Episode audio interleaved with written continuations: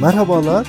Önceki bölümde 2. Dünya Savaşı öncesi Avrupa'daki genel duruma, Nazi Almanyası ve Sovyet Rusya arasındaki ilişkilere, Alman müttefiki olan mihver devletlerine, Alman askeri yapılanmasına ve e, cephelere biraz değindik. Giriş bölümünü fazla uzatmadan Rus yapılanması, Rus askeri yapılanması, Kızıl Ordu cepheleri, taarruzun başlaması, savaşın gidişatı ve e, bölüm sonunda da savaşın neticesine değineceğim. Sizler de hazırsanız başlayabiliriz. Bir tarafta Almanya ve müttefiklerinin olduğu mihver devletleri var, diğer yanda Rusya'nın Kızıl Ordusu. Nazi Almanyası'nın askeri yapılanmasına önceki bölümde değindik. Az önce de belirttiğim gibi. Bu bölümde aynı şekilde Kızıl Ordu'yu ele aldıktan sonra harekatın detaylarına girebiliriz. Sovyet topraklarına yönelik taarruz 22 Haziran 1941 tarihinde başladığında Kızıl Ordu, Sovyetler Birliği'nin Avrupa topraklarında 4 cephe halinde konuşlandı. Söz konusu her bir cephe Alman kara kuvvetlerindeki bir ordular grubuna tekabül ediyor sayı olarak. Alman taarruzu başladığında Kızıl Ordu komutanlarından Zhukov'un emriyle İve'de bir takım düzenlemelere gidildi. Bunlar Leningrad askeri bölgesinin kuzey cephesine, Baltık özel askeri bölgesinin kuzey-batı cephesine, Batı özel askeri bölgesinin batı cephesine ve Kiev özel askeri bölgesinin de güney-batı cephesine dönüştürülmesiydi. Odessa özel askeri bölgesi ise 25 Haziran 1941 tarihinde e, güney cephesi olarak tekrar düzenleniyor. Ayrıca Kuzeybatı Stratejik Yönetimi, Batı Stratejik Yönetimi ve Güneybatı Stratejik Yönetimi olmak üzere ilk stratejik yönetimler kuruluyor. Kuzeybatı Askeri Bölgesi kuvvetleri iki kanattan oluşturulmuştu. Deniz kuvveti olarak Kuzey ve Baltık filoları da bu yönetime bağlı. Batı askeri bölgesi kuvvetleri tek cepheden oluşuyor. Güneybatı askeri bölgesi kuvvetleri ise güneybatı ve güney cephesi olmak üzere hazır. Ayrıca deniz kuvveti olarak Karadeniz filosu da askeri bölgenin emrinde. Sovyetler Birliği'nin batı kesiminde cephe ordularının yanı sıra başkaca 6 ordu daha var. Bunlar 16. Ordu, 19. Ordu, 20. Ordu, 21. Ordu, 22. Ordu ve 24. Orduydu. Bahsi geçen bu ordular bağımsız birlikler olarak Stavka İhtiyat Grubu olarak ayrıldı ve ihtiyat cephesi olarak da konuşlandırılmıştı. Doğrudan doğruya Stalin'e bağlı olan bir grup. Stavka nedir? Ee, Rus İmparatorluğu'nun ve Sovyetler Birliği'nin genel karargahıdır özetle. Polonya'nın Sovyet işgalindeki önemli kentleri 22 Haziran sabahına karşı mihver topçusu tarafından yoğun ateş altına alınıyor. Harekatın ilk evresinde tarafların güçlerini tam olarak saptamak güç. Alman kuvvetlerine ait rakamların çoğu Doğu cephesine tahsis edilen fakat henüz muharebelere girmeyen ihtiyat unsurlarını da içeriyor. Kabaca 3 milyon Wehrmacht askeri 22 Haziran'da onlardan biraz daha az sayıdaki ve sınır bölgesine ayrılmış Sovyet askerlerine karşı harekete geçtiler. Muharebeye katılan Alman kara askeri sayısı 3.2 milyon civarında. 500 bin civarı da Rumen, Macar, Slovak, Hırvat ve e, İtalyan askeri Alman kuvvetlerine katılıyor. Alman taarruzlarının Sovyet Rusya özellikle Stalin için sürpriz olduğunu önceki bölümde de söylemiştim. Alman birliklerinin sınır boylarına doğru ilerlediğine ilişkin bilgiler gelmesine rağmen yeterli önlem alınmadı. Alman hava kuvvetlerinin keşif unsurları Sovyet birliklerinin toplanma bölgeleri, geçici ikmal depoları ve havaalanlarının tespiti ve imhası için yoğun faaliyet gösterdi. Sovyet Hava Kuvvetleri'nin etkisiz hale getirilmesi harekatın ilk gününde mümkün olmasa da büyük oranda darbe vuruldu. Sovyet Hava Kuvvetleri'nin uçakları farklı havaalanlarına yaymak yerine toplu olarak tutması da hedefi kolaylaştırmıştı. Nitekim ilk günün sonunda 2000'in üzerinde Sovyet uçağı imha edildi. Alman Hava Kuvvetleri'nin ilk günkü kaybı ise 35 uçak. Bu gelişmeler sonunda Alman Hava Kuvvetleri tüm Doğu cephesinde hava hakimiyetini ele geçirecek ve 1941 yılı boyunca sürecek bir üstünlük elde edecektir. Sovyet Hava Kuvvetlerine bağlı uçakların büyük bir kısmı yerde imha edilmiş olmasına rağmen bazı filolar savaşın ilk günlerinde belli hedeflere akınlar düzenledi. Örneğin Kuzey ve Baltık donanmalarına bağlı 487 uçak Finlandiya havaalanlarına ve 22 Haziran'da Königsberg'deki askeri tesislere saldırdı. Güneyde ise 26 Haziran'da Romanya'daki petrol tesislere bombalanmaya başlandı. Birkaç gün süren bombardıman sonucunda petrol üretimi yarı yarıya düşmüştü. Alman Kuzey Ordular grubu karşısında iki Sovyet ordusu mevzilenmiş durumdaydı. Bu bölgede Wehrmacht 600 tanklık bir gücü olan 4. Panzer grubuyla iki Sovyet ordusunun ara hattından taarruz edecekti. 4. Panzer grubunun operatif hedefleri Leningrad yakınındaki en büyük iki engel olan Neman Nehri'ni ve Daugava Nehri'ni ard arda geçmekti. Alman tank birlikleri bir gün içinde Neman'a ulaşarak 80 kilometrelik bir ilerleme kaydetti. Ressaini yakınlarında Sovyet 3. ve 12. Mekanize Kolorduları 300 tankla bir karşı saldırıya girişti. 4 gün süren çatışmalarda Alman kuvvetleri Sovyet birliklerini kuşattı ve imha etti. Yakıt ve mühimmat sıkıntısı çeken Kızıl Ordu birinci haftanın sonunda bu bölgedeki mekanize kolordu kuvvetlerinin %90'ını kaybetti. Daugava nehrini geçen Alman kuvvetleri Leningrad'a vuruş mesafesindeydi artık. Hitler'in emriyle ikmal durumunun kötüleşmesi sebebiyle ileri harekat durduruldu. Geride olan piyade birliklerinin gelmesi bir haftadan uzun sürmüştü. Bu vesileyle Sovyet kuvvetleri zaman kazanmış, Leningrad ve Luga Nehri kıyılarına takviye kuvvetler getirme olanağı bulmuştu. Bugünlerde Litvanya ve ilerleyen günlerde Estonya'da başlayan Sovyet karşıtı ayaklanmalar Sovyet kuvvetlerinin kuzeydeki işini iyice zorlaştırdı. Alman Merkez Ordular grubunun karşısında bulunan Sovyet orduları 3. Ordu, 10. Ordu ve 11. Ordudur. Sovyet orduları Białystok civarında Alman hatlarına uzanan bir çıkıntıda mevzilenmişti. Bu bölgenin doğusu Belarus'un başkenti Minsk'e kadar uzanıyor ve son derece işlek demiryolu ve karayolu kavşağı. Merkez Ordular grubuna ait iki panzerin hedefi Sovyet kuvvetlerini kuşatarak Minsk'e ulaşmak. Moskova başlarda Sovyetler Birliği'nin başına gelen felaketin boyutlarını tam olarak kavrayamadı. Mareşal Timoshenko tüm Sovyet kuvvetlerine genel bir karşı taarruza başlamaları için emir verdi. Fakat ikmal ve mühimmat depolarının imha olması ve iletişimin çökmesi nedeniyle birliklerin eş güdümünde yaşanan sorunlar taarruzların başarısını engelledi.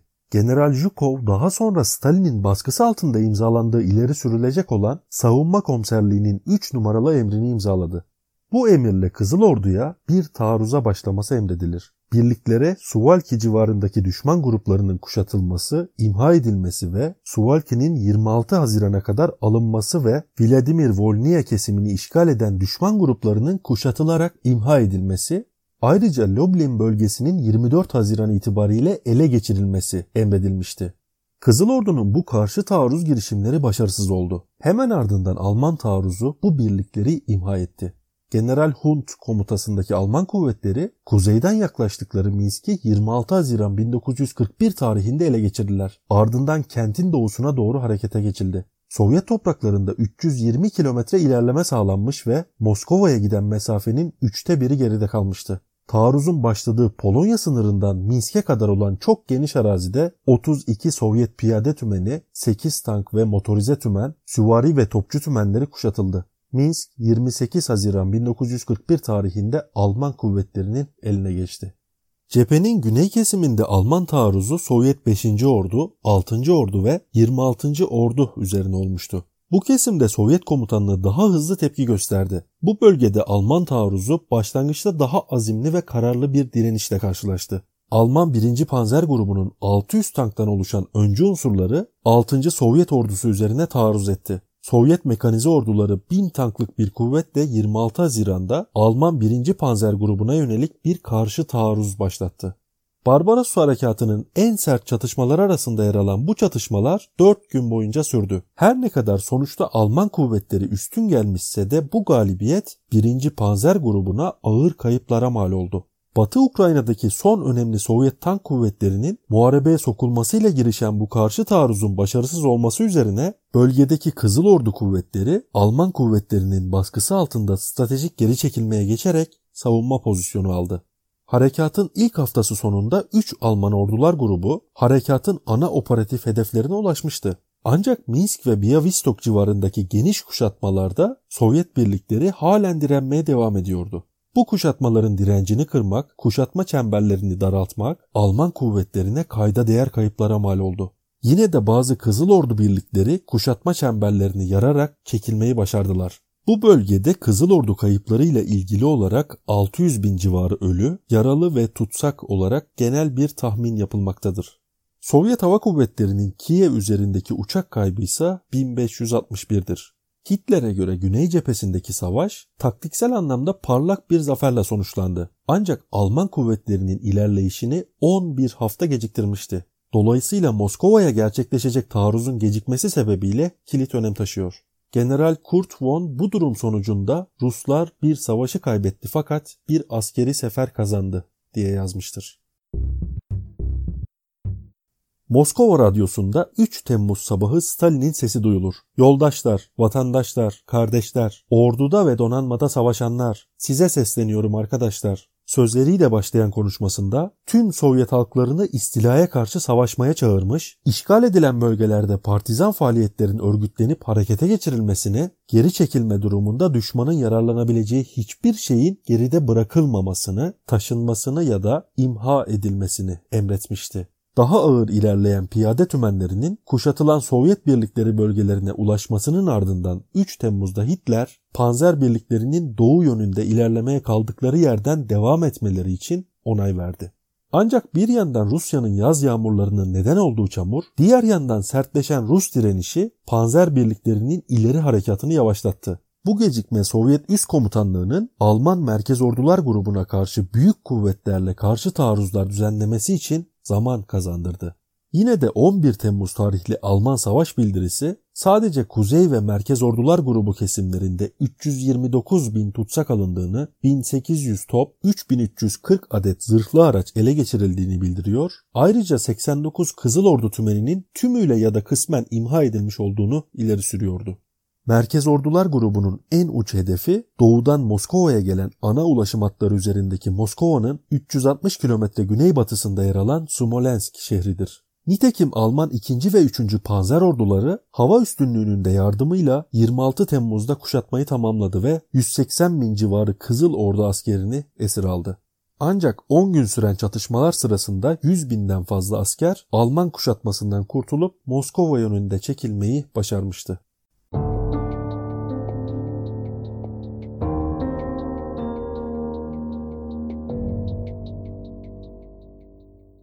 Evet, Sovyet yönetiminin avantajlı olduğu durum harekat devam ederken orduya takviye kuvvetler aktarabilmesiydi. Stalin'in yaptığı çağrılar karşılık buldu. Kuzeyde Temmuz ayı sonunda Kızıl Ordu ölüleri arasından kadın savaşçıların çıkmaya başlaması bunun göstergesiydi. Alman birliklerinde ihtiyaç stoklarının azalması ilerlemeyi yavaşlattı. Öte yandan kuşatmalardan kurtulan Sovyet askeri sayılarının artışı Hitler'in harekatın başarısına olan inancını sarsmaktaydı. Bu aşamada Hitler Sovyetler Birliği'ne ekonomik alanda indirilecek bir dizi darbenin gerekliliğini düşünmeye başladı. Bu ekonomik darbeler savaşı sürdürmek için gerekli olan endüstriyel kapasite alanında olmalıydı. Bunun için güneyde önemli endüstri merkezleri olan Harkov ve Donetsk havzasının ve daha ileride Kafkasya'nın petrol alanlarının alınması gerekir. Ayrıca yine önemli bir savaş endüstrisi merkezi olan Leningrad'ın da kısa sürede alınması gerekiyordu. Harekata katılmış olan generallerin hemen hepsi harekata Moskova yönünde devam etmekten yanaydı. Düşman başkentini ele geçirmenin politik öneminin yanında Moskova'nın ülke için en önemli ulaşım ve iletişim kavşağı olması ve savaş endüstrisi tesislerinin büyük bölümünü barındırması da oldukça önemliydi. Asıl önemlisi Alman istihbarat raporlarına göre Kızıl Ordu'nun büyük kısmının Moskova'da olaylarında toplanmış olmasıydı. Ancak Hitler generalleri dinlemedi. Merkez Ordular grubuna bağlı panzerlerin Moskova yönünde ilerleyişi geçici olarak durdurularak kuzeye ve güneye kaydırılması yönünde emir verdi. Hitler bir bakıma düşmanın dikkatini bir yöne çekerek şaşırtma taktiğini uygulamak istedi. Orduları kuzeye ve güneye kaydırıp daha sonra yine cephenin güney ve kuzeyinden ileri hareketle Moskova'nın kıskacı alınmasını düşünmüştü. Nitekim Hitler 19 Temmuz'da bir emir yayınlayarak harekatın ana eksenini değiştirdi. Bu emre göre Merkez Ordular Grubu cephesinden iki panzer grubu alınacak. General Heinz Wilhelm Guderian'ın birlikleri Kiev bölgesindeki Sovyet kuvvetlerinin kuşatılması için güneye, General Hoth'un birlikleri de Moskova-Leningrad bağlantısını kesmek için kuzeye çevrilecekti. Merkez Ordular Grubu emrinde ise sadece Moskova yönünde ilerlemeye devam edecek piyade unsurları bırakılacaktır. Ne var ki bu operasyonlar beklenenden uzun sürdü. Sovyet direnmesi ve karşı taarruzları nedeniyle operasyon ancak Temmuz ayı sonlarında tamamlandı. Bundan sonra da zırhlı birliklerin onarım ve bakımı için bir süre ayrılması gerekiyordu. 19 Ağustos'ta generaller ağırlığın Moskova'ya verilmesi gerektiğini Hitler'e bir kez daha ilettiler. Hitler bunu da geri çevirdi. yani e, diktatörlerin tarihteki en belirgin özelliği bu herhalde. Mantıklı da olsa kendilerinden başka kimsenin fikrini önemsemiyorlar. Evet, çeşitli ilerleme ve taarruzlardan sonra 9 Eylül 1941 tarihinde Kuzey Ordular grubu Leningrad'a nihai taarruza başladı. 10 gün içinde 11 kilometre gibi bir ilerleme sağladılar fakat e, son 10 kilometrelik ilerleme oldukça yavaştı. Kayıplar da yüksek. Hitler'in Leningrad'la ilgili tutumu bu evrede değişti. Leningrad'a taarruz edilmemesini ve kentin açlığa mahkum edilmesini emretti. Moskova taarruzunun başlayabilmesinden önce Kiev harekatının sonuçlanması gerekiyordu. Kiev civarındaki Sovyet birliklerinin kuşatılması 16 Eylül 1941'de gerçekleşti. Sovyet kuvvetleri tanklar, toplar ve hava bombardımanlarıyla ezildi. 10 gün süren şiddetli çatışmaların sonrasında Almanlar 600 binin üzerinde Kızıl Ordu askerinin tutsak alındığını iddia ettiler. Gerçek kayıplar 452.720 erat ve subay, 3867 parça top ve havandır. Barbaros Harekatı'nın en kritik evresi Ekim ayında yağışların yol açtığı çamur nedeniyle ikmal sorunlarının yaşandığı bir dönemde geldi. 3 ordular grubunun yapısında değişiklikler yapılmıştı. Merkez ordular grubuna Moskova yönünde ilerlemek için emir verildi. Moskova'ya doğrudan yönelen Alman taarruzu olan Tayfun Harekatı 2 Ekim 1941 tarihinde başladı. Moskova yönündeki taarruzda 3 panzer ordusu 13 Ekim 1941 tarihinde Moskova'ya 140 kilometre mesafeye ulaştı. Bunun üzerine Moskova'da olağanüstü durum ilan edildi. Tayfun harekatının neredeyse başından beri hava durumu kötüleşmekteydi. Bölge sürekli yağış altındaydı ve sıcaklık düşüyordu. Asfaltsız olan yollar kısa sürede çamur batağına dönüştü. Bu olumsuz koşullar Moskova yönündeki Alman ileri hareketini günde 3-3,5 kilometreye kadar düşürdü. İkmal durumu da hızla kötüleşmişti. Alman Yüksek Komutanlığı 31 Ekim'de ordular yeniden düzenlenirken Tayfun harekatını durdurma emri verdi. Bu duraklama Sovyet Yüksek Komutanlığı'na daha iyi bir ikmal durumu sağlamak, mevzilerini toparlamak ve yeni ihtiyat kuvvetleri düzenlemek için zaman sağlamıştı. 15 Kasım'da toprak donmaya başlayınca Alman saldırısı yeniden başladı. Birliklerin ilerlemeye başlamış olmasına karşın ikmal durumunda bir gelişme olmadı. Alman planı Moskova'ya kuzeyden, güneyden ve merkezden olmak üzere taarruz etmekti. Akaryakıt ve mühimmat sıkıntısı gün geçtikçe artıyor, hava koşullarının kötüleşmesi ilerleyişi yavaşlatıyordu. Tarih 1 Aralık 1941. Moskova Muharebesi'nde başkenti savunan Kızıl Ordu birlikleri Alman ordularına kıyasla daha iyi ikmal koşullarına sahipler ve Sibirya'dan gelen taze tümenlerle sürekli takviye ediliyorlar. Alman birliklerini Moskova önlerinden geri atmayı başardılar. Aynı kış şartları altındaydılar ama giysi ve teçhizat yönünden daha avantajlıydılar. Sovyet karşı saldırılarının büyük bölümü Moskova'ya en yakın konumdaki Alman Merkez Ordular Grubu cephesine yöneldi. Bazı birlikler 2 Aralık'ta Moskova'ya 24 kilometre kadar sokulmayı başardı. Bulundukları noktadan Kremlin'in kuleleri görünüyordu. Kış mevsiminin ilk kar fırtınası başladı. Alman Doğu orduları ekipman yönünden kış koşullarına hazır değildi. Soğuk ve hastalığın yol açtığı kayıplar muharebe kayıplarından daha fazlaydı. Son 3 haftada ölü ve yaralı sayısı 150 binleri bulmuştu. Bazı tümenler muharip güçlerin yarısını yitirdi. Aşırı soğuk, silahlar ve teçhizatta da ciddi sorunlara neden oldu. Başarı şansı kalmadığı anlaşılınca taarruzun durdurulmasına ve tüm birliklerin Kaluga-Viyazma hattına çekilmesine karar verildi. Fakat Hitler 4. ordunun yerinde kalmasını emretti. Son takviyelerle Moskova Muharebesi'ndeki Kızıl Ordu kuvvetleri yarım milyona ulaşmıştı. 5 Aralık'ta genel bir karşı taarruz başlatan Sovyet birlikleri Alman kuvvetlerini yer yer 320 kilometre geri atmayı başardılar. Sovyetler Birliği'nin istilası için girişilen bu harekatta Alman kayıpları 250 bin ölü ve 500 bin yaralıyı bulmuştur. Bu kayıpların büyük bölümü Ekim ayı başlarından itibaren oluştu. Sonuç olarak Almanya Moskova'yı işgal etme konusunda tam anlamıyla başarısız oldu. Sovyetler Birliği'nin batı kesiminde büyük toprakları işgal etseler de bu bölgelerde e, hiçbir zaman tam bir hakimiyet söz konusu olmadı. Son söz olarak şunları söyleyebiliriz. İkinci Dünya Savaşı'nda Doğu cephesini açan bu harekat eğer başarılı sonuçlansaydı belki de bugün Nazi Almanyası tüm dünyaya hükmediyor olabilirdi. Hitler bu harekattaki başarısızlıkla yüz binlerce askerini ve aracını kaybetmiş. Öte yandan dünya tarihinin en kapsamlı harekatı olan bu operasyon Sovyetlerin de en acı tecrübesi olmuştur. Barbaros Harekatı hem yaşanılan savaşların acı yıkımı ve askeri kayıplarıyla hem de 20. yüzyıla damgasını vuran 2. Dünya Harbi'nin genel gidişatını derinden etkilemesi nedeniyle e, hayati önem taşıyan bir askeri harekat. Evet bu bölüm için kaynak anlamında Wikipedia'dan yararlandım. Normalde bölümlere hazırlanırken tek bir kaynaktan değil fazlaca kaynaktan yararlanmaya çalışıyorum. İnternetteki sayfalardan, makalelerden, yazılardan, gerek e, çekilen belgesellerden vesaire. Fakat Barbaros Harekatı konusunda gerçekten etraflıca bilgiyi bulabildiğim platform Wikipedia'dır. Şöyle bir durum söz konusu olursa bunu da belirtin lütfen. E, ya işte Wikipedia'daki bilgiyi almışsınız fakat bunun doğrusu şudur budur e, diye bana bir dönüş yapabilirsiniz. Gözümüzden kaçan veya yanlış verdiğimiz herhangi bir bilgi olursa lütfen e, bir nevi biyografinin Instagram hesabından bana dönüş yapın. Dinlediğiniz için teşekkür ederim. Görüşmek üzere.